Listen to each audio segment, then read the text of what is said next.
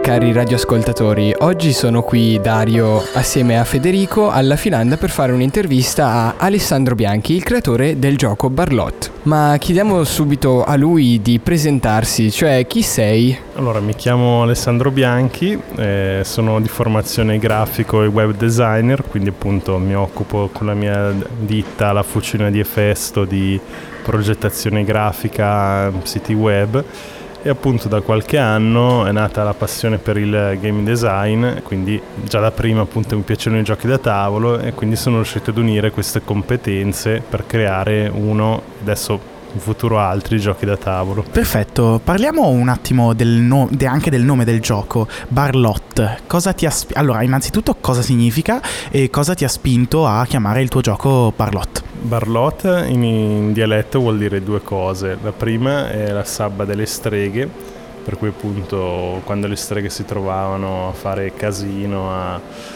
insomma divertirsi, veniva, detto, veniva proprio chiamato Barlot.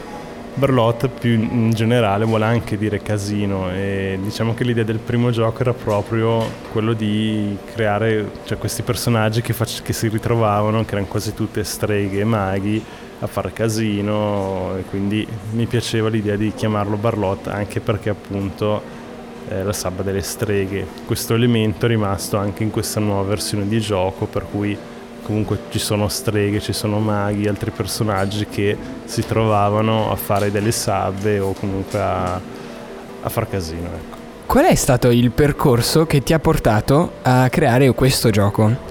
Cioè da web designer a creatore di giochi? Allora, mm, praticamente appunto, diciamo che quasi tutti i giocatori, chi, chi, gioca, ha un gioco nel cassetto che tenta di fare. In effetti anche nel nostro gruppo di giocatori ci sono altre persone che stanno lavorando dei loro giochi anche molto interessanti e quindi appunto già da qualche anno ho iniziato a progettare dei giochi che ho ancora nel cassetto che però diciamo che erano un po' scontati a livello o di meccanica o di ambientazione o anche entrambe le cose. E quando a un certo punto ho scoperto le leggende ticinesi ho subito pensato, cavolo, questa è veramente un, eh, un'ambientazione che può essere interessante, che può far riscoprire anche le leggende che non sono molto conosciute perché a parte nel Mendrisotto ce ne sono alcune che sono famose come quelle del Mago di Cantone o del Beato Manfredo, però a parte quello, ma anche di quelle non si sa magari tantissimo. No? Quindi appunto avevo fatto una prima versione di gioco l'anno scorso nel 2018 e adesso, visto che per alcuni era un po' complessa come versione, ho pensato a questa che è più semplice come meccaniche come avete visto però non è così scontata perché ci vuole parecchie destrezze e abilità. Beh, posso confermare, prima abbiamo partecipato a una sessione del gioco e devo dire che effettivamente è molto, è molto divertente, devo ammetterlo, ma volevo uscire un attimo dal discorso del gioco per chiederti della fucina di Efesto, prima ne hai parlato e vorrei chiederti cos'è e cosa c'entra diciamo con questo gioco. Ecco, io praticamente ho aperto la mia azienda più o meno 6 o 7 anni fa che all'inizio prendeva il mio nome e adesso appunto si sta trasformando nella Fucina di Efesto. La Fucina di Efesto praticamente si propone come realtà sia legata appunto alla comunicazione visiva e al web eh, dove quindi io mi occupo di vari progetti legati al territorio comunque per clienti in Ticino qualcosina anche all'estero. Appunto il settore in cui adesso mi sto andando a specializzare è proprio quello del game design dove adesso oltre a Barlot sono nati altri due progetti che appunto vedranno luce adesso a fine, entro fine novembre e poi altri progetti in testa che speriamo di riuscire insomma, a portare avanti prossimamente. Quindi appunto l'idea è proprio quella di portare ecco, giochi da tavolo, magari in futuro anche videogames o comunque giochi digitali, che è una cosa che appunto un settore che qua da noi non esiste praticamente o è una nicchia. E a proposito di nicchia, questo gioco decisamente lo è, ma come si è arrivato a crearlo proprio dal nulla a creare un gioco, ad averlo qui e toccarlo con man propria? Ah, la progettazione di un gioco da tavolo è una sfida interessante da fare e che in realtà può essere fatta da chiunque senza nessuna competenza in particolare perché basta diciamo conoscere tanti giochi da tavolo nel senso che è una competenza che si acquisisce appunto giocando molto, provando molti giochi, ma che in realtà un gioco può essere fatto da chiunque semplicemente su con carta, penna e pochi materiali. È un processo che richiede un po' di tempo perché praticamente si parte da un'idea, si fa un primo prototipo, quindi secondo me il prototipo è veramente qualcosa che all'inizio serve perché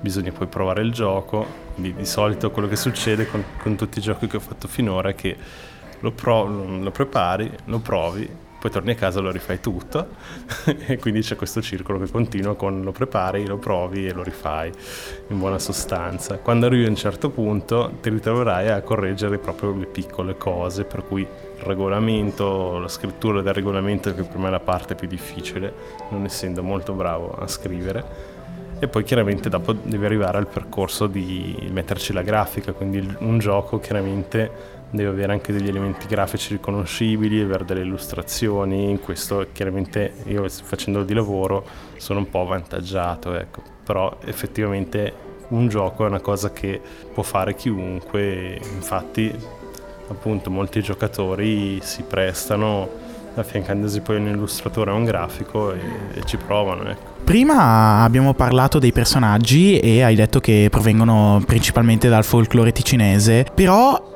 ti volevo chiedere com'è stata fatta la raccolta delle leggende, perché insomma c'è voluto anche un, un percorso di ricerca, un percorso di raccolta. E... Ma in realtà appunto su questo in Ticino ci sono parecchie pubblicazioni che parlano del folklore ticinese, ci sono raccolte come il Meraviglioso, che appunto trattano di varie leggende per ogni regione. C'è un libro che mi è piaciuto particolarmente che è La bisacca di Ildebrando, che è una, una serie simile a quella del Meraviglioso, pensate pensata più ai bambini, quindi con delle illustrazioni anche più con delle illustrazioni intanto perché il meraviglioso in effetti non ha su delle illustrazioni se non mi sbaglio. E poi ecco ci sono altre pubblicazioni anche online c'è qualcosina.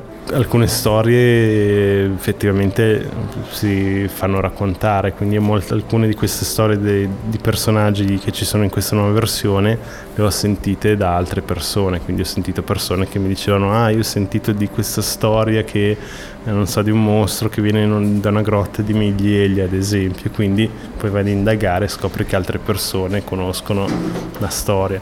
La cosa interessante è che appunto essendo storie che sono state tramandate oralmente, che poi sono state scritte, in realtà esistono anche più versioni, quindi non so, pensando appunto al Beato Manfredo, al mago di Cantone, ci sono 10.000 versioni differenti, quindi dal beato, già ad esempio una domanda che ho fatto l'altro giorno su Facebook era quale versione sapete del beato, quella che viveva in una grotta, che viveva dentro la chiesa, che viveva dentro una capanna che avevano fatto costruire.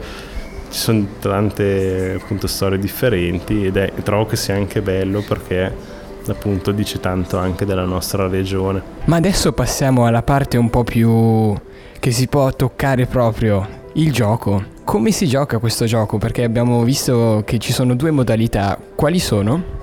Allora, la prima modalità, che è quella che appunto è all'interno del gioco e che è quella secondo me più interessante, è quella collaborativa. Quindi praticamente si parte da una carta che è quella del villaggio e lo scopo del gioco è che i giocatori devono andare ad affrontare i mostri che hanno tolto loro dei tesori e che quindi bisogna andare a recuperare.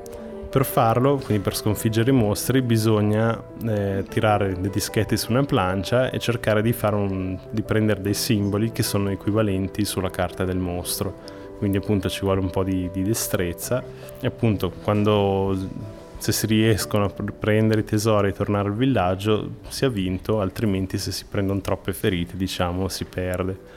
Invece la modalità competitiva praticamente si gioca in squadre, quindi uno contro uno, due contro due e il funzionamento è simile, però semplicemente si prende una carta alla volta e prima squadra che riesce a completare la carta ah, la vince, prima squadra che riesce ad arrivare a 5 carte ha vinto la partita. Oltre a questo poi sul sito eh, sono scaricabili manua- due manuali avventura per ora uno che si chiama I briganti del Mendrisiotto e l'altra che appunto è uscita oggi che è Una notte da paura, che sono diciamo due manuali che danno un racconto di sottofondo e poi appunto delle regole speciali di gioco che si possono affrontare. Ci ricordi un attimo il sito del gioco per favore? Il sito è www.barlot.ch dove appunto trovate le espansioni di gioco e tutte le altre informazioni su dove trovarlo.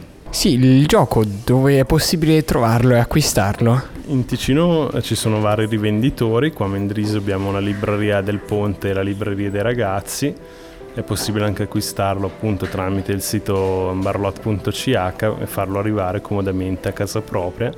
Poi appunto nel Mendrisiotto ci sono altri negozi come la libreria Fantasie di Balerna, eh, Carrara Modellismo a Chiasso e poi appunto ci sono altri rivenditori nel Luganese. Ringraziamo tantissimo il creatore del gioco, Alessandro Bianchi, e alla prossima volta.